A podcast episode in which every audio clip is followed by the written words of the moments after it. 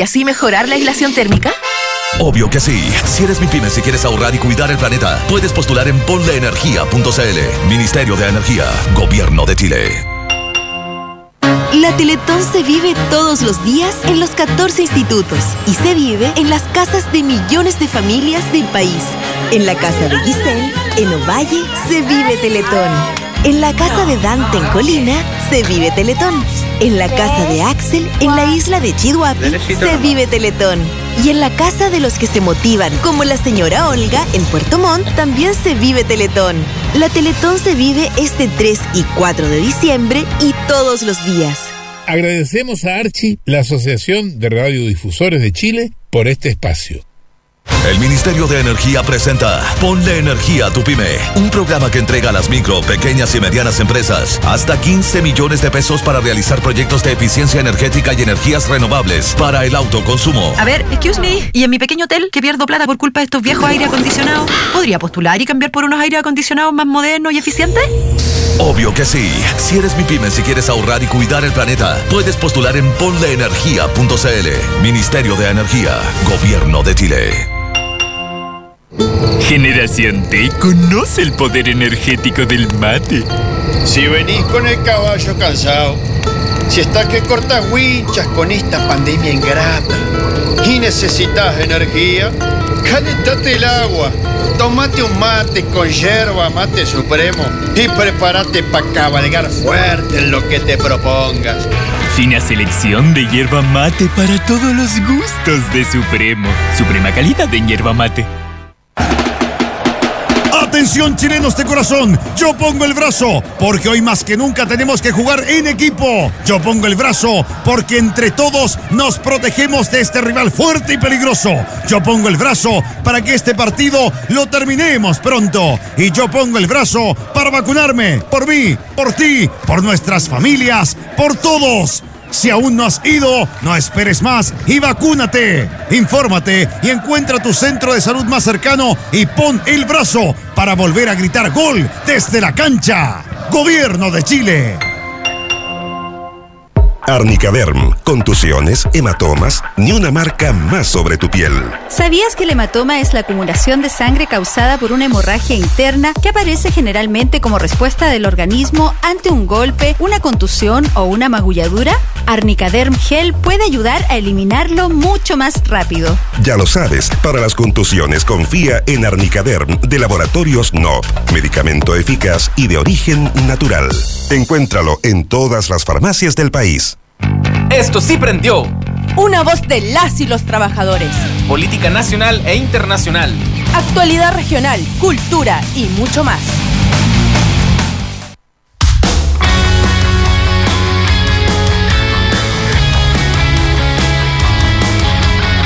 Muy, muy, muy, muy buenas tardes a todos y todas.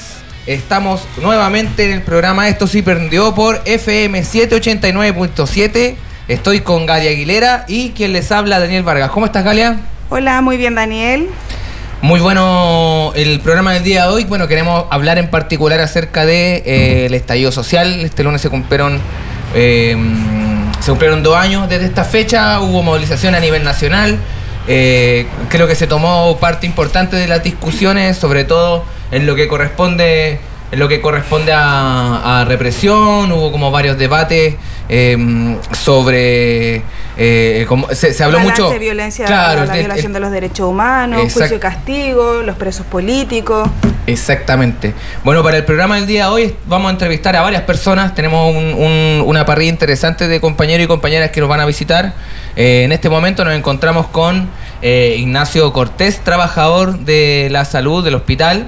Y también estamos con Lester Calderón, él es eh, trabajador industrial y también candidato. Ah, bueno, ambos, bueno, los, cuatro somos candidatos porque estamos con cosas. Eh, ¿Y con quiénes queremos partir esta, esta discusión? No sé si tú quieres comentar algo primero, Galia. sí bueno a mí me parece bueno eh, no sé empecemos con, con Lester que está acá Lester Calderón que es, candidato a diputado por Antofagasta distrito 3 Eh, hola Lester cómo estás Hola Galia, ¿cómo estás? Buenas tardes, buenas tardes Daniel. Buenas tardes, compañero. Bueno, estamos a dos años del estallido social. Eh, el lunes se hicieron movilizaciones a nivel nacional. Eh, hay distintas polémicas en curso. Eh, cuéntanos, Lester, más o menos cuál es el balance que se hace a dos años de este proceso que fue muy significativo a nivel nacional y que también tuvo sus... Eh, hubieron otra expresión, otros fenómenos muy parecidos al que sucedió en Chile, en otros países de Latinoamérica y también en otras partes del mundo, eh, Colombia, Ecuador, Perú. ¿Qué nos tienes que decir sobre este balance? O sea, más que balance, yo creo que partir por las repercusiones, porque creo que hay que instalar la discusión del balance entre medio de un. Porque, o sea, me parece que es importante instalar el balance en la medida que somos capaces de entender que el proceso abierto el 18 de octubre en Chile no se ha cerrado. Eh, para mí hay que ser bastante tajante con esa discusión. Eh, antes de hacer cualquier balance, también me quiero referir a, a los dichos y las posiciones, también en términos del régimen, de lo que ocurrió con las masivas marchas nivel nacional, que hay que destacarlo, que es muy importante nuevamente, millones volvemos a retomar las calles, volvemos también a vernos las caras, a organizarnos, a movilizarnos y también se da en un contexto donde trabajadores de diferentes sectores se vienen movilizando como docentes, por ejemplo, contra el veto de Piñera.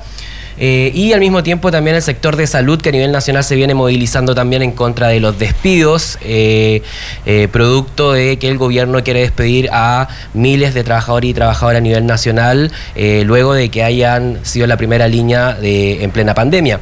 Disculpa, pero como, como previo a eso, porque creo que es, como, es como la, la, parte central de lo que queremos abordar en el conjunto del programa. Pero la pregunta que te hacía Galia tiene que ver con en qué marco, en qué contexto se inserta el estallido social que, hubo en Chile.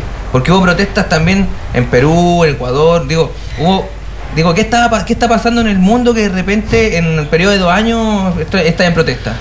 Sí, o sea, me parece que es importante entender también que se, que se dieron protestas eh, se dieron protesta y movilización a nivel internacional. Eh, no olvidemos que comenzó Ecuador, donde hubieron diferentes movilizaciones en contra del ajuste del, Fondo Monetario Internacional. Eh, al mismo tiempo hubo un golpe también en Bolivia.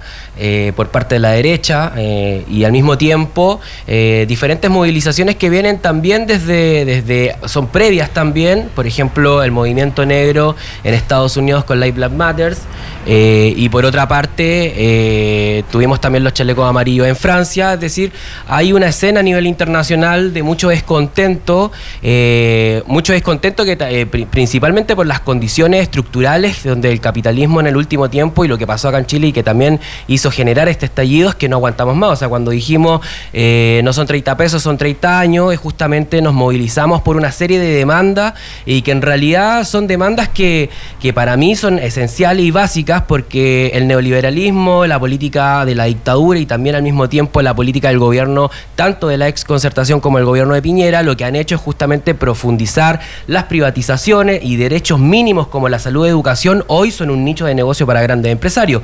Y al mismo tiempo eh, nos movilizamos también contra injusticias tan básicas como por ejemplo que nuestros abuelos o abuelas tengan pensiones miserables y que el sueldo, eh, el sueldo promedio de los trabajadores y trabajadoras en Chile no supere los 400 mil pesos y por lo tanto no se pueda llegar a fin de mes. Eh, pero también creo que hay una cuestión muy importante que tiene que ver con, nos cansamos también de esta relación entre la empresa y los partidos del régimen, estos partidos corruptos que nos tienen acostumbrados a las cocinas parlamentarias que llegan a acuerdo entre ellos mismos sin preguntarle a nadie, eh, y que en última siempre los que salen beneficiados son los grandes empresarios eh, y los que salimos perjudicados somos la y los trabajadores y el pueblo. Y justamente nos levantamos eh, en esta rebelión el 18 de octubre del año 2019, y yo creo que se da en este marco internacional, en un marco también con, con bastantes contradicciones desde hace tiempo que tenía el régimen político en Chile, pero a mí me parece que hay una cuestión también muy importante importante que hoy, a dos años de la revuelta, eh, la discusión para mí está bastante polarizada y está bastante presidencializada y electoralera. Eh, por ejemplo. o sea, digo, antes de entrar como estrictamente en ese debate para ir a hacer un intercambio igual con Ignacio, el, un, un, factor muy importante que hubo durante todo el proceso de revuelta fue el factor de la juventud. ¿Tú te, sientes interpelado en cierta forma? ¿Cómo, cómo, cómo, te sentiste cómo te sentiste en medio del estallido cuando abrió una discusión de que, oye, los jóvenes abrieron, levantaron los torniquetes? ¿Tú te sentías parte de eso? Porque acá no hay torniquetes. Claro, bueno, eh, primero partir, muchas gracias por la invitación. Eh, claro, o sea, sí, no, no, prácticamente no, no salté los torniquetes, aquí en Antofagasta no, no hay metro, pero, pero sí, cuando, o sea, cuando digo que soy parte de la juventud que, que saltamos los torniquetes, igual, igual me refiero a eso, o sea, eh, en 2019 yo era secundario, era, iba en, en, en tercero medio del liceo técnico, era presidente del CEAL del liceo técnico, eh, y ahí justamente me empecé a organizar con mis compañeros, eh, bueno, mucho antes igual, eh, la toma de, bueno, el, el paro de profesores de, de junio, eh, también me empecé a organizar con mis compañeros, luego vino el estallido social, eh, y ahí comenzó, o sea, yo sí me siento parte de esos jóvenes que igual saltaban los torniquetes, porque, bueno, lo- los cabros, los compañeros en Santiago sal- saltaron los torniquetes y nosotros en otras ciudades eh, segui- los seguimos movilizando.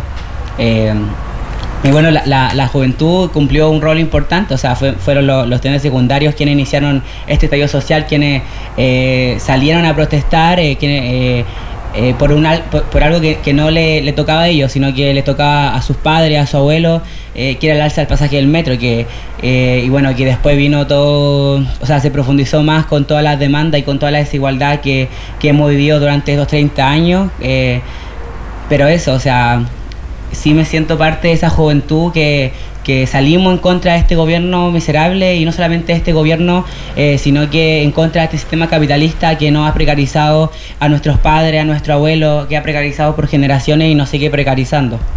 Eh, ¿cómo, cómo, viviste los primeros días de la, de la rebelión? Digo, ¿estabas en clase? ¿Qué, ¿Qué fue lo primero que hiciste con tus compañeros? Cuéntanos un poco.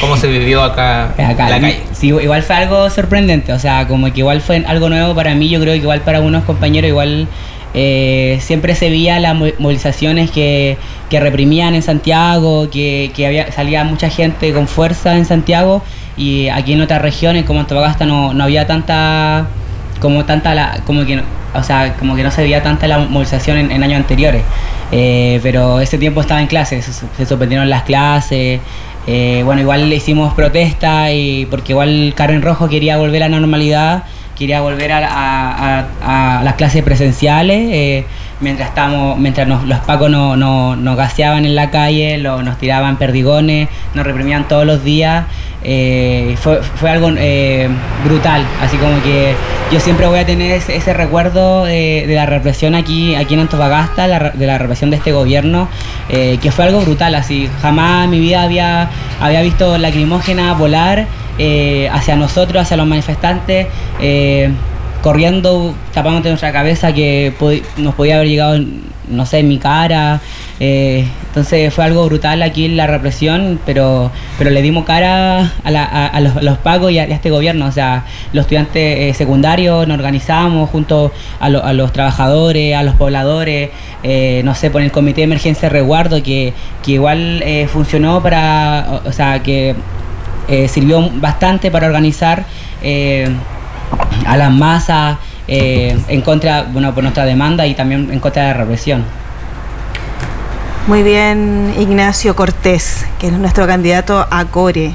Lester, eh, bueno, precisamente respecto al, al tema del estallido propiamente tal, nosotros acá en Antofagasta, bueno, varios sectores, el sector docente, eh, trabajadores de la educación, de la salud, de la industria, eh, se levantó el comité de emergencia y resguardo en el colegio de profesores, ya que no era solamente, bueno, obviamente ir a las marchas, manifestarse, sino que tenía un objetivo igual de organización. Eh, ¿Podrías contarle a quienes hoy día nos están escuchando de qué se trató este comité de emergencia y resguardo? Sí, o sea, posterior al, al comienzo del estallido social en Santiago, eh, las manifestaciones comenzaron el 19 de octubre en Antofagasta, fueron eh, movilizaciones bastante masivas eh, y al mismo tiempo había mucha desorganización, había mucha, o sea, muchos trabajadores, trabajadoras, pobladores, de jóvenes, mujeres querían manifestarse, pero había demasiada desorganización. Entonces, cuando nosotros vimos un poco esto de diferentes sindicatos, de, de- en particular desde el Colegio de Profesores, la Patricia Romo jugó un rol, un rol clave, eh, en poder eh, generar primero una asamblea con diferentes sectores de la educación donde se decidió justamente que el Colegio de Profesores podía funcionar como una sede para resguardar a las y los manifestantes que eh, eran reprimidos duramente en Antofagasta por parte de la policía y también en ese momento por los militares. Recordemos que los primeros días el gobierno de Piñera impuso un estado de excepción y en ese sentido el Comité de Emergencia y Resguardo comenzó a, no solamente a, resguardar a, los manifestantes de la represión de la policía, sino que también comenzamos a, buscar la unidad de los diferentes sectores que estábamos en lucha, entendiendo que fue una, un estallido, una rebelión eh, que justamente eh, yo creo que nos pilló en un momento eh, donde teníamos que decidir justamente organizar las fuerzas que se estaban eh, expresando en las calles. Y en ese sentido yo creo que el Comité de Emergencia y Resguardo no solamente jugó un rol en contra de la represión, sino que al mismo tiempo jugó un rol de unidad de diferentes sectores como sector docente, sector de salud, sector de la industria, portuario, eh, al mismo tiempo, por ejemplo, ahí también se, hacían las asambleas de, las CEAS en ese momento, de, la Coordinadora Estudiante Secundario Antofagasta, y al mismo tiempo participaban diferentes sectores autoconvocados como sectores de psicólogos, artistas, eh, artistas escénicos, etcétera, etcétera. Y al mismo tiempo el Comité de Emergencia y Resguardo también jugó un rol primordial en Antofagasta. Eh, luchando contra la represión, pero también eh, justamente se, dio un paso también al, desarrollar y fortalecer esta Comisión de Derechos Humanos que en los hechos era justamente la que iba eh, buscando también sacar a la y los compañeros que estaban presos y por otra parte también comenzamos un proceso de coordinación muy interesante que terminó, que culminó una semana, o, no que culminó, pero fue parte también de una semana previa a la huelga del 12 de noviembre cuando hicimos un encuentro con más de 500 luchadores y luchadoras eh, la ciudad de Antofagasta y me parece que eso es algo cualitativo porque justamente eh, no es particular de Antofagasta, sino que a nivel nacional también se comenzaron a dar eh, diferentes formas de organización donde no solamente se discutía eh, luchar contra la represión, sino que también se discutía un programa político, una discusión política abierta entre los diferentes manifestantes y todos los sectores y en particular el Comité de Emergencia y Resguardo había una discusión muy importante que era justamente desarrollar la huelga general para que se fuera Piñera y al mismo tiempo luchábamos por una asamblea constituyente libre y soberana.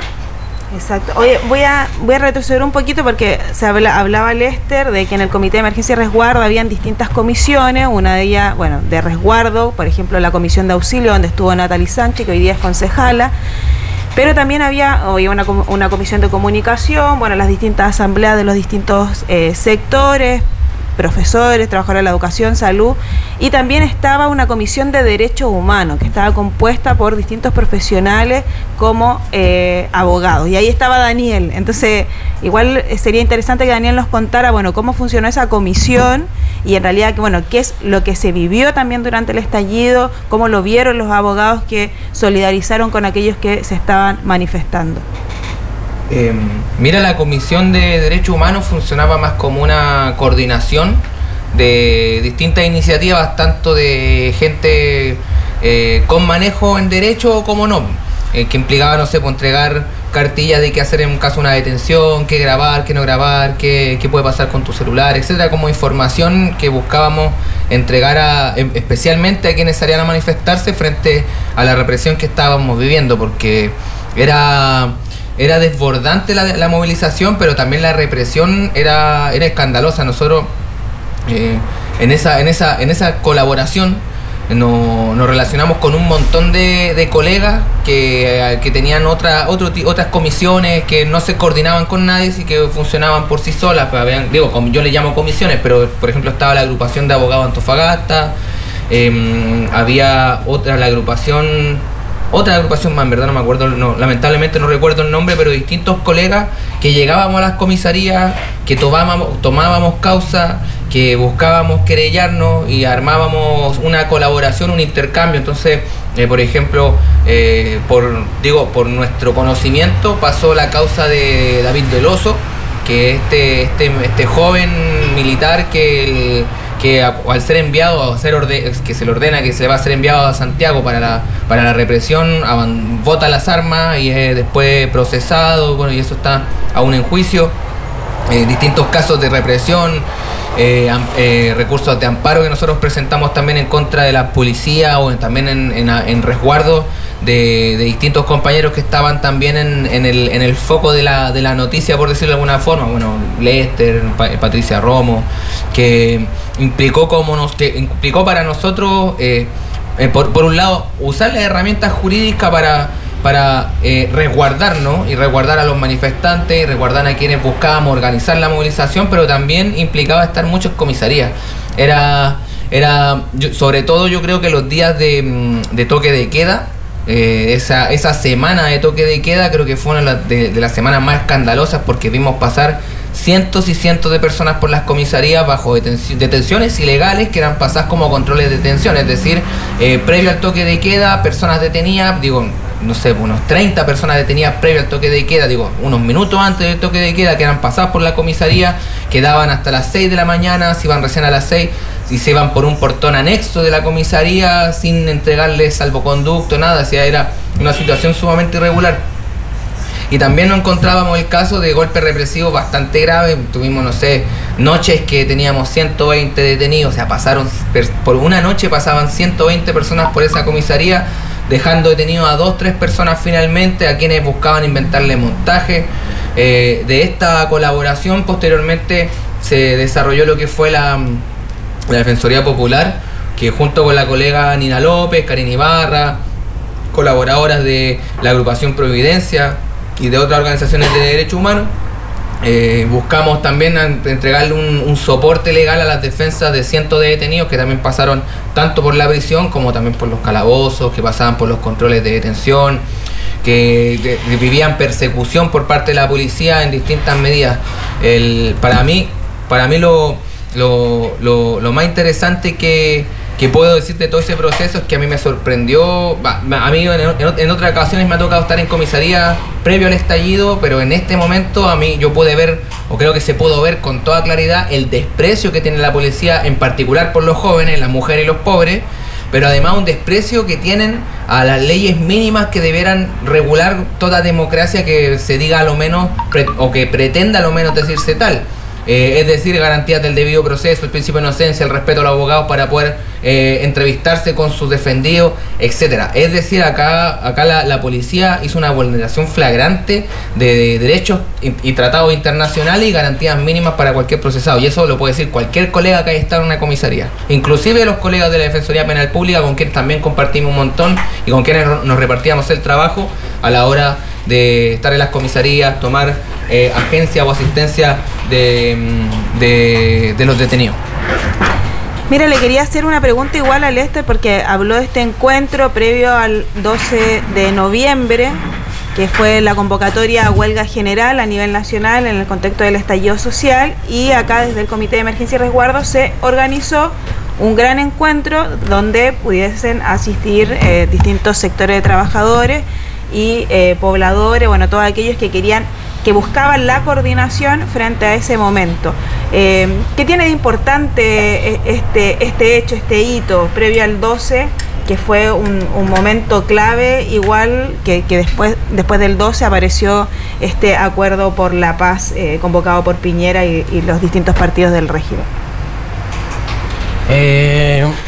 Me parece que es importante en el sentido de que una de, una de las cuestiones más que, que fue más notoria dentro del proceso de la, de la rebelión es justamente que las direcciones de, a nivel nacional de los diferentes sindicatos y en particular de la CUT eh, hizo un llamado a una movilización nacional, pero todos sabemos los que, los que somos trabajadores, los que estamos en sindicato, Sabemos justamente que eh, la CUT, la verdad, organiza absolutamente nada y por lo tanto eh, nosotros pusimos una, una disposición de para poder justamente organizar este encuentro y organizar a los difer- diferentes sectores sindical y poblacional. Yo me acuerdo que en ese encuentro fueron diferentes sectores, o sea, estaba representada Cachimba del Agua, estuvo representado también eh, Playa Blanca, eh, eh, bueno, el sector de Homero Ávila, por otra parte también estuvieron presentes la Miramar o diferentes sectores poblacionales, pero también hubo una, una importante presencia de sindicatos que participaron de este encuentro, como por ejemplo Portuario, el sector de la salud, el sector de la educación,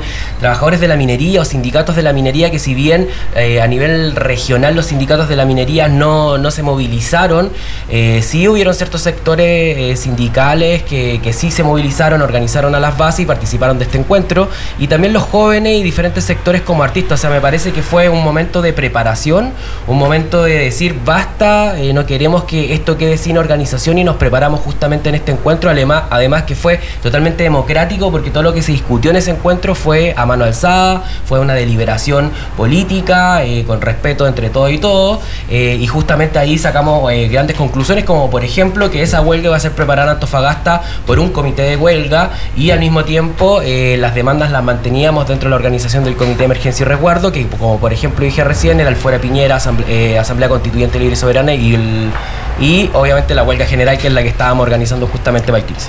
Para terminar, Leste, ¿es suficiente eh, este proceso convencional que hay hoy en, hoy en día, mientras que igual hay, hay desempleo? O sea, siguen las condiciones y las demandas siguen aún vivas. Se demostró el lunes con la convocatoria a nivel nacional, donde salieron miles y miles de personas eh, a conmemorar esta fecha. Eh, claramente no, no, o sea, eh,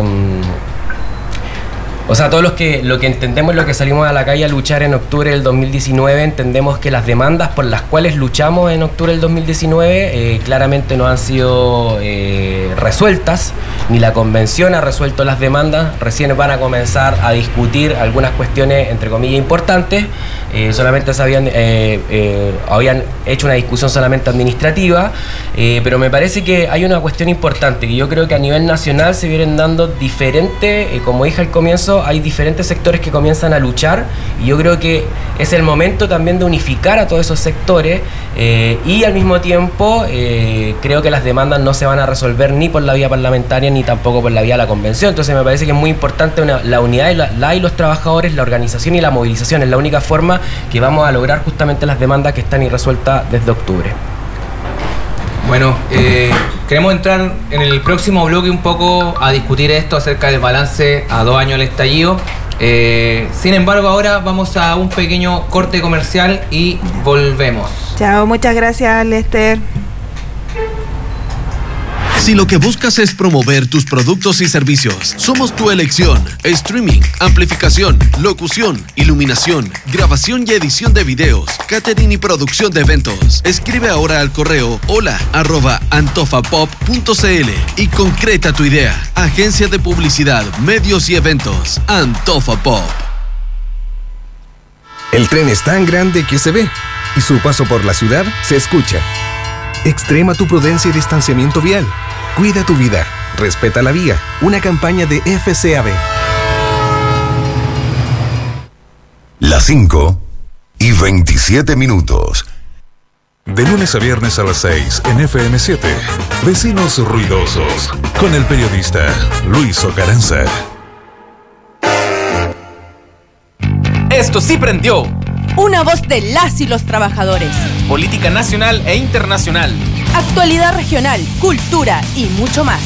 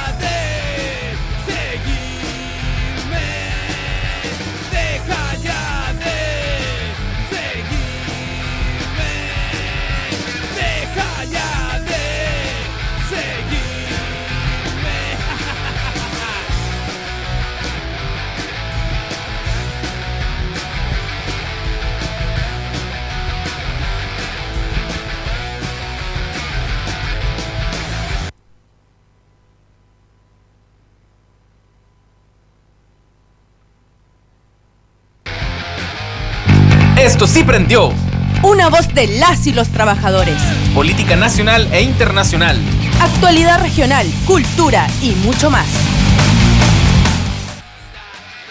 Estamos de vuelta en el programa Esto sí prendió en este segundo bloque de programa por la FM, 80 FM 789.7. Ahora se nos acaba de sumar dos grandes compañeras luchadoras, Dorca Aliaga, eh, ma- eh, mamá de tía de Axel Aliaga, un joven que se encuentra hoy día privado de libertad por persecución política, es un preso político, quienes estamos también en las calles por su libertad.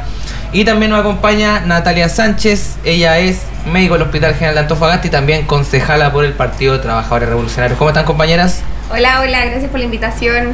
Hola, hola, bien. Sí, gracias por la invitación. Excelente, muy bueno tenerlas acá. Y seguimos con Ignacio, está Sí. acá, se va a quedar hasta el final.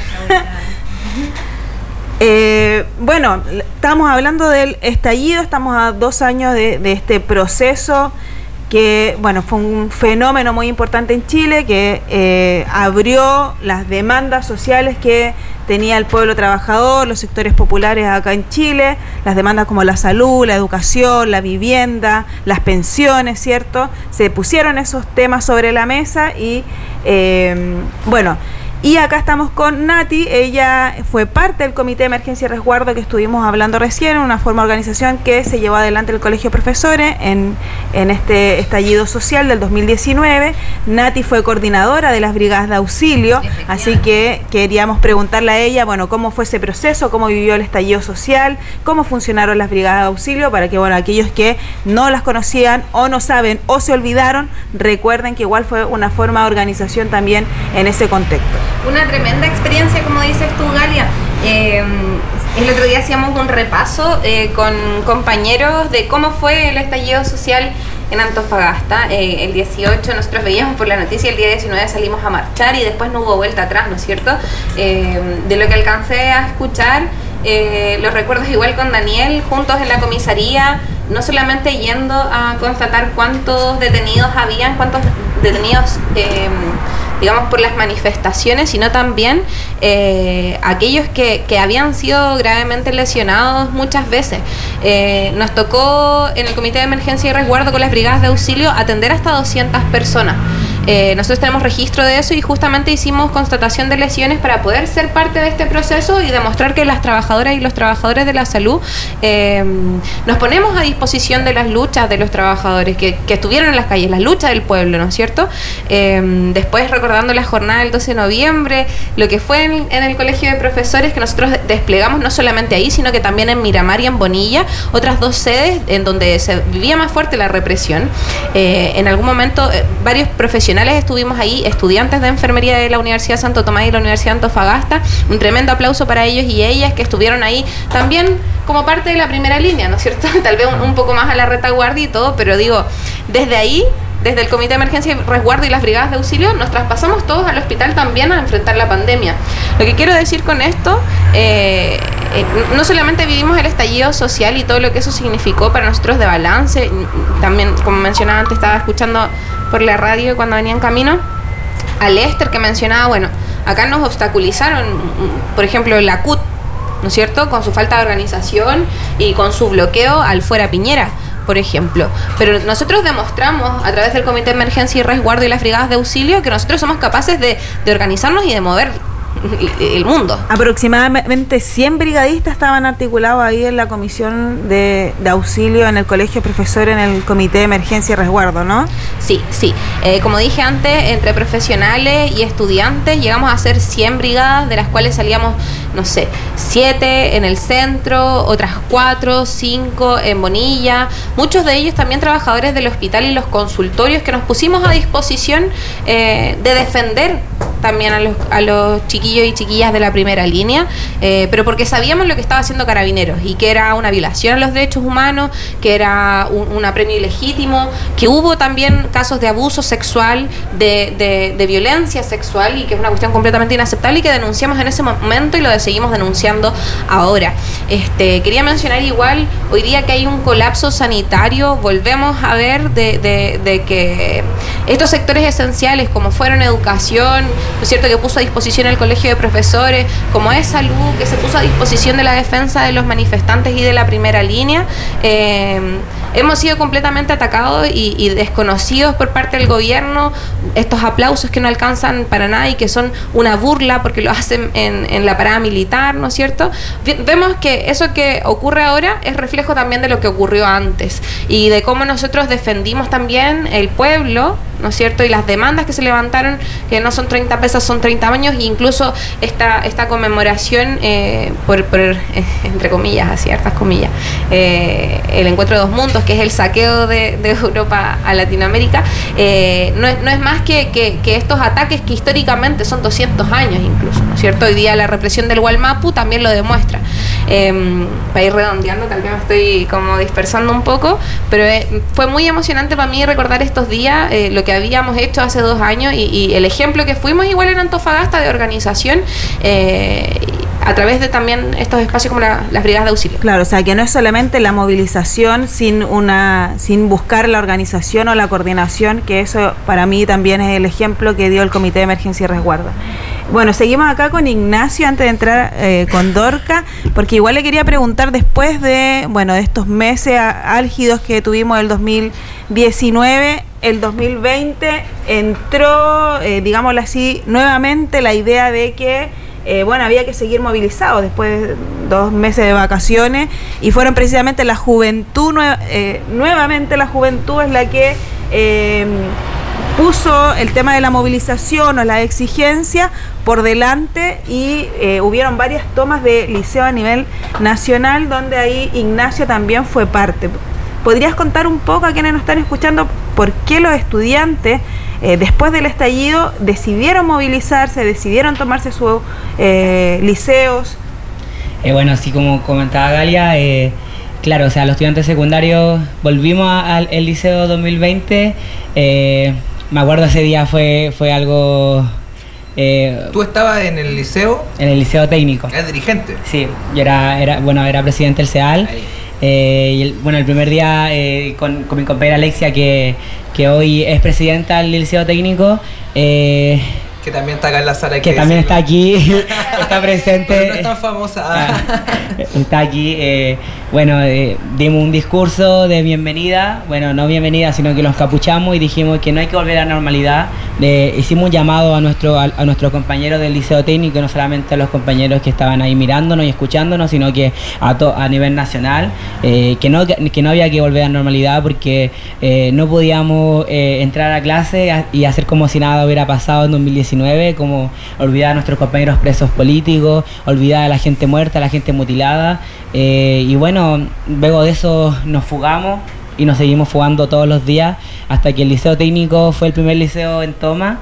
Eh, luego el otro liceo, Marta Narea, el liceo B13, el liceo eh, Oscar Bonilla, el liceo de hombres, el liceo industrial, liceo Isca eh, y otros más liceos eh, se tomaron el liceo porque eh, como estudiantes secundarios vimos que, que no podíamos volver a normalidad con, todas las cosas, que sabíamos que había que eh, seguir movilizándonos y organizándonos por nuestra demanda, como la educación gratuita, que, es una demanda muy sentida por la juventud y por el movimiento estudiantil, que, que, hoy para nosotros eh, es, un sueño entrar a la U. Los aranceles han, han subido y, vemos como los empresarios siguen lucrando con, con- nuestra educación.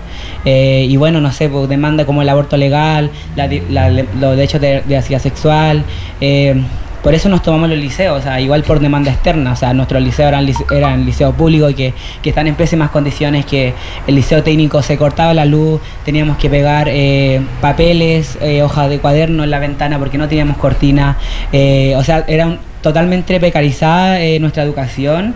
Eh, pedíamos arreglo infra- eh, de infraestructura, eh, compra de más, ins- más insumos que, que faltaban en las especialidades, porque el liceo técnico es un liceo de especialidades. eh, y bueno, por eso no, no decidimos movilizarnos eh, y tomarnos nuestro, nuestro establecimiento. Muy bien. Y ahí, bueno, llegó la pandemia. Sí. Yo- Ahora como yo pensando en lo que decía Nacho, eh, la, que creo que como que les- todos tuvimos rol y por- participamos en el estallido, digo, en, en los meses de octubre, noviembre, seguimos la calle en diciembre, etcétera.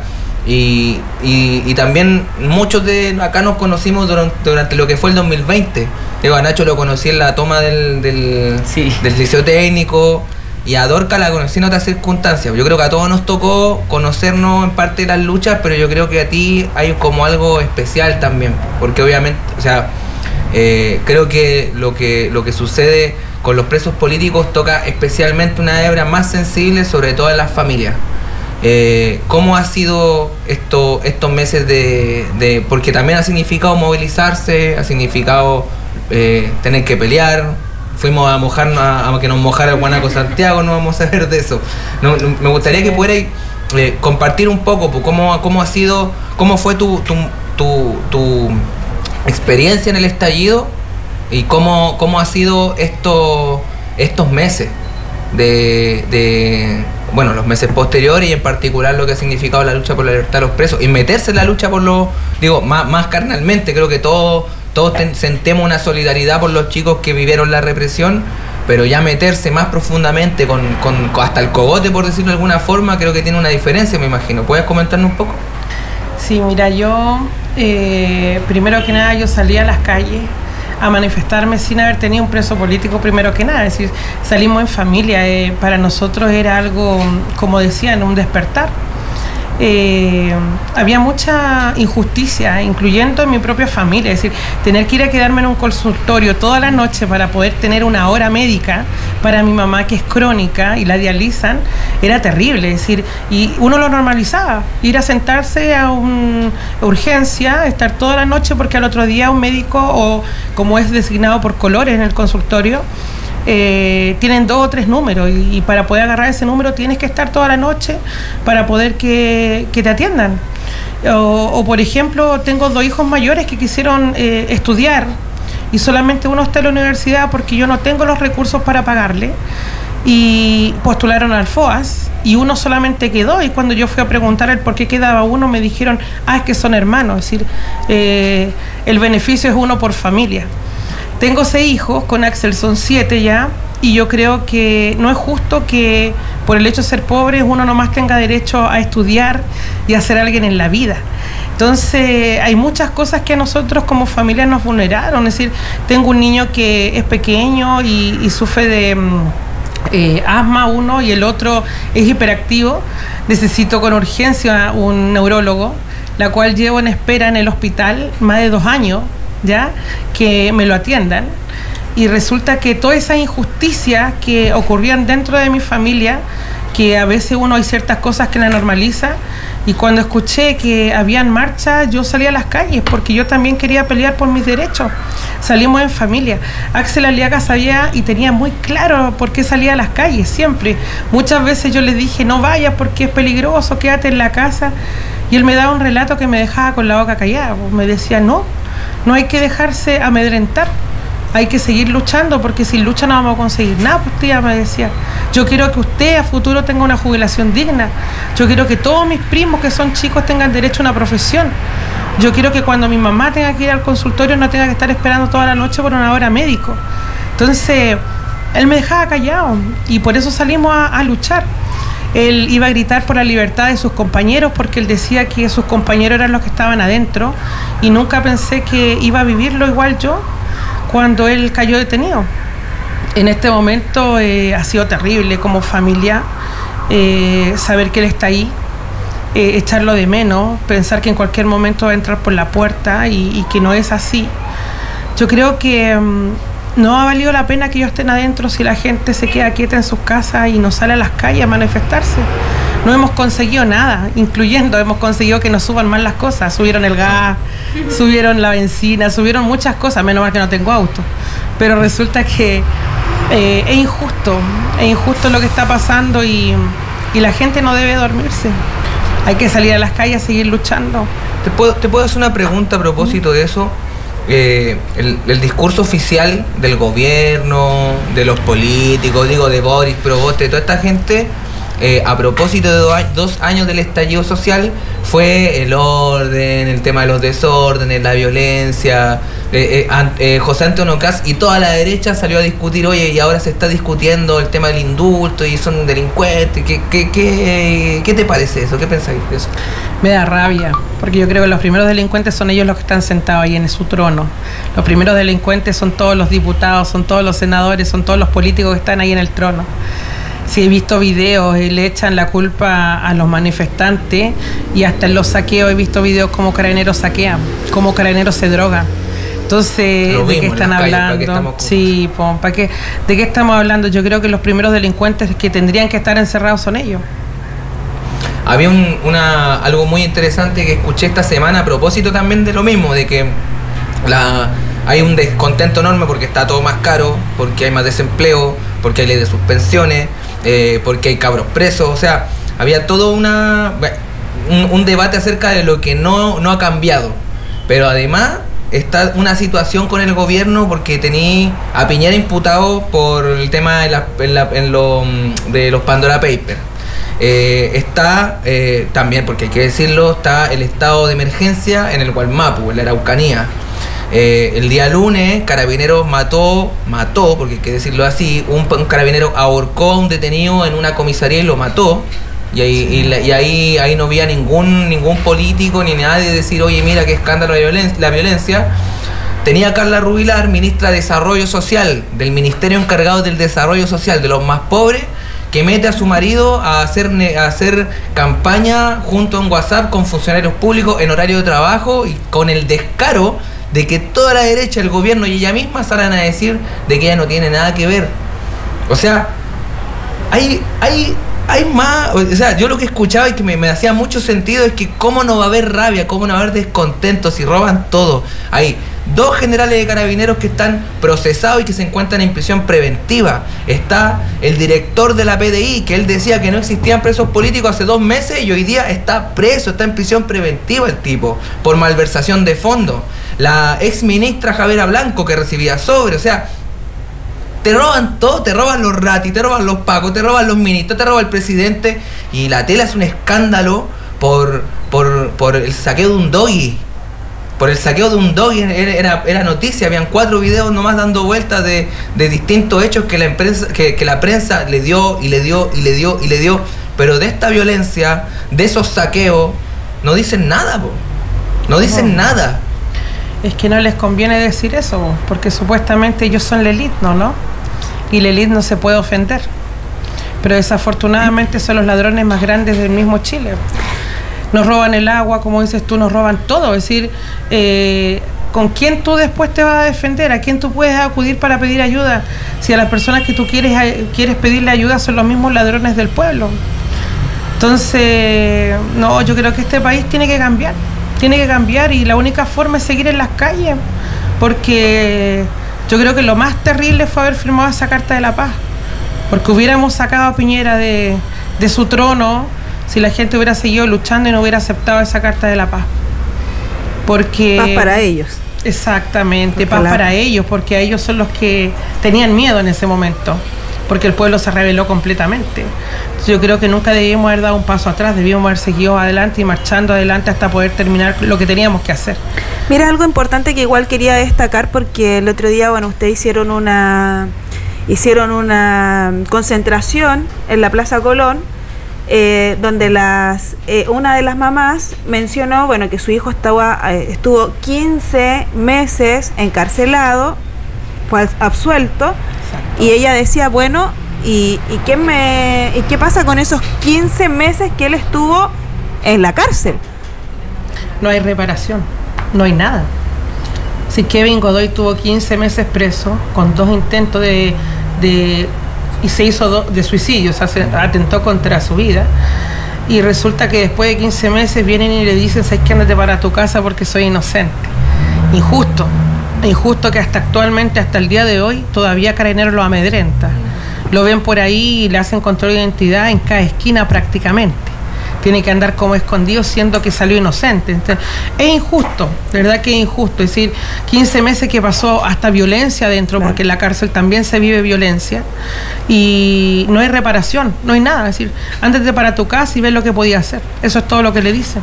Perdió su trabajo, perdió eh, un curso que él estaba también en ese momento, eh, perdió 15 meses de su vida encerrado adentro.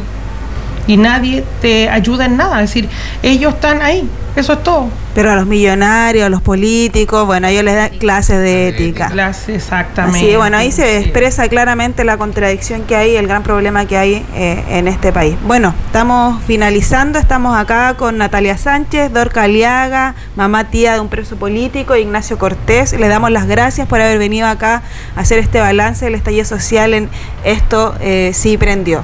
Sí, muchas gracias compañeras, compañeros por haber venido. Creo que a esta fecha es muy importante hacer este tipo de balance, revisar un poco lo que está pasando, porque yo, muy corto, yo pienso de que no hay acusación constitucional que valga, porque hoy día, hoy día es fácil sacar una acusación constitucional cuando en verdad lo- lo- los días que las papas quemaban, cuando en verdad estaba todo pasando, ahí era cuando era necesario hacer todos los golpes a Piñera, no hoy día que el tipo está a punto de salir, que está en una profunda crisis, solamente para lavarle la cara a los mismos que lo salvaron con el acuerdo del 12 de noviembre. Exacto. La única forma que vamos a sacar a Piñera es con la movilización popular, así que retomamos el camino de la movilización, huelga general y que se vaya Piñera. se vaya Piñera. Fuera trabajadores a organizarse.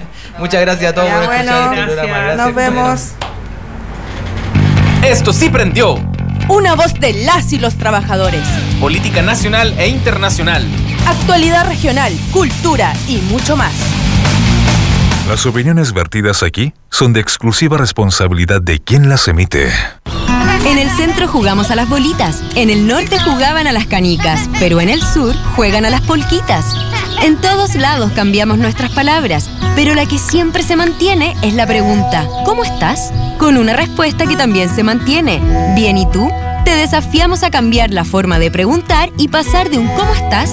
a un ¿cómo te sientes? para conectar en cada conversación. Porque compartir con otros es compartir contigo. Lipton.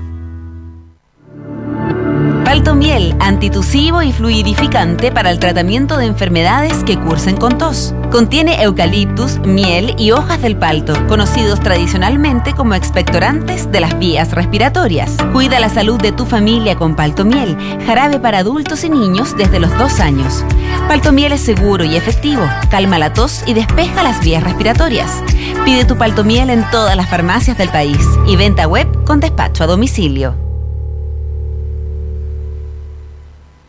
El Ministerio de Energía presenta Ponle Energía a tu Pyme, un programa que entrega a las micro, pequeñas y medianas empresas hasta 15 millones de pesos para realizar proyectos de eficiencia energética y energías renovables para el autoconsumo. A ver, excuse me, ¿y en mi pequeño hotel que pierdo plata por culpa de estos viejos aire acondicionados? ¿Podría postular y cambiar por unos aire acondicionados más modernos y eficientes?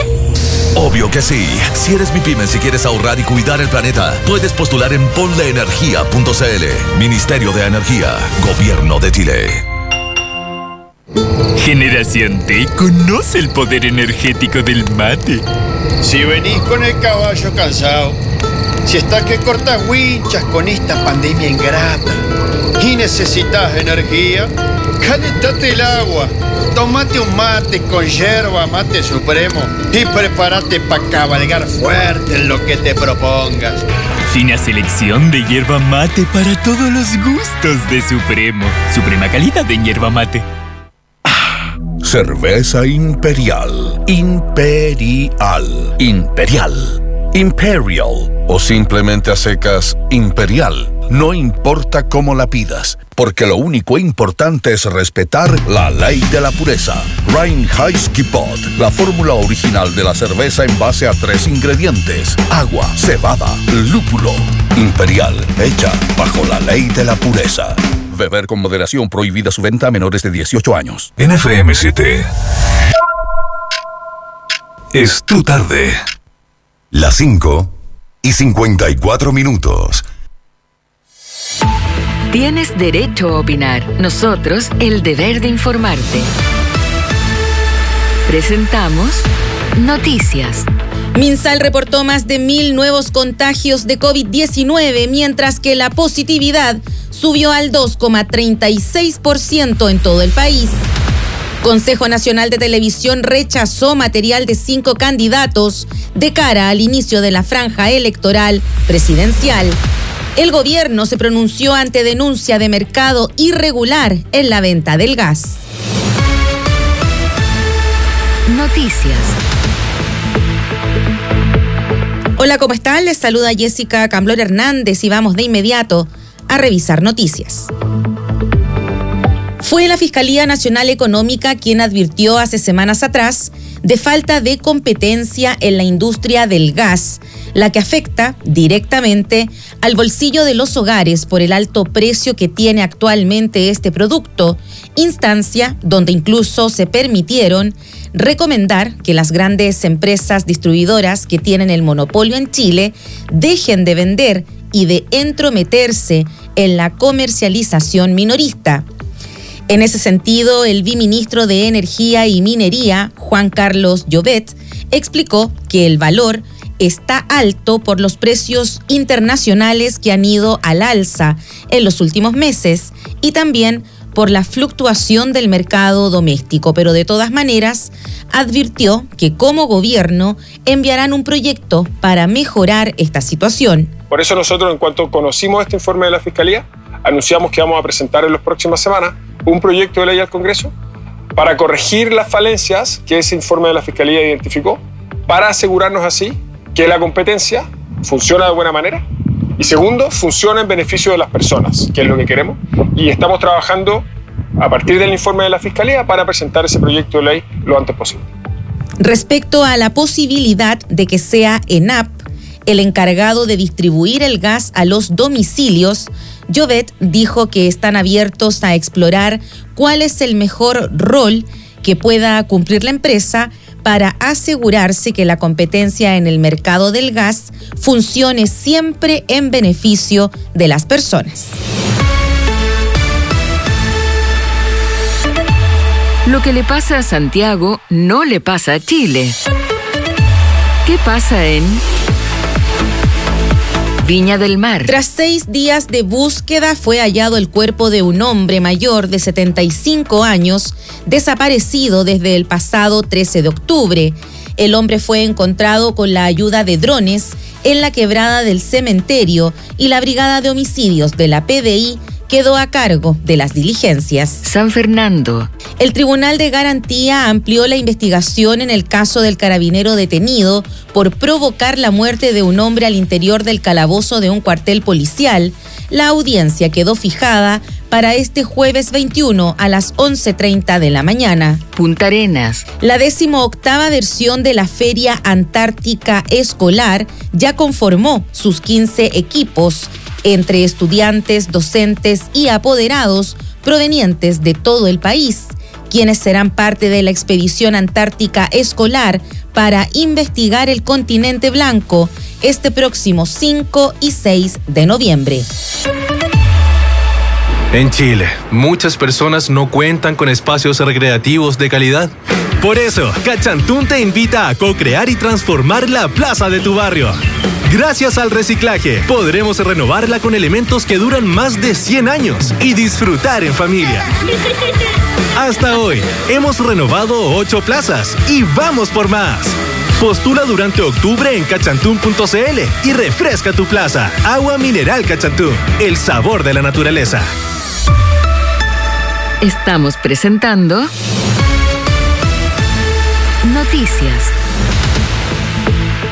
El Ministerio de Salud reportó 1.206 nuevos casos de COVID-19 en las últimas 24 horas.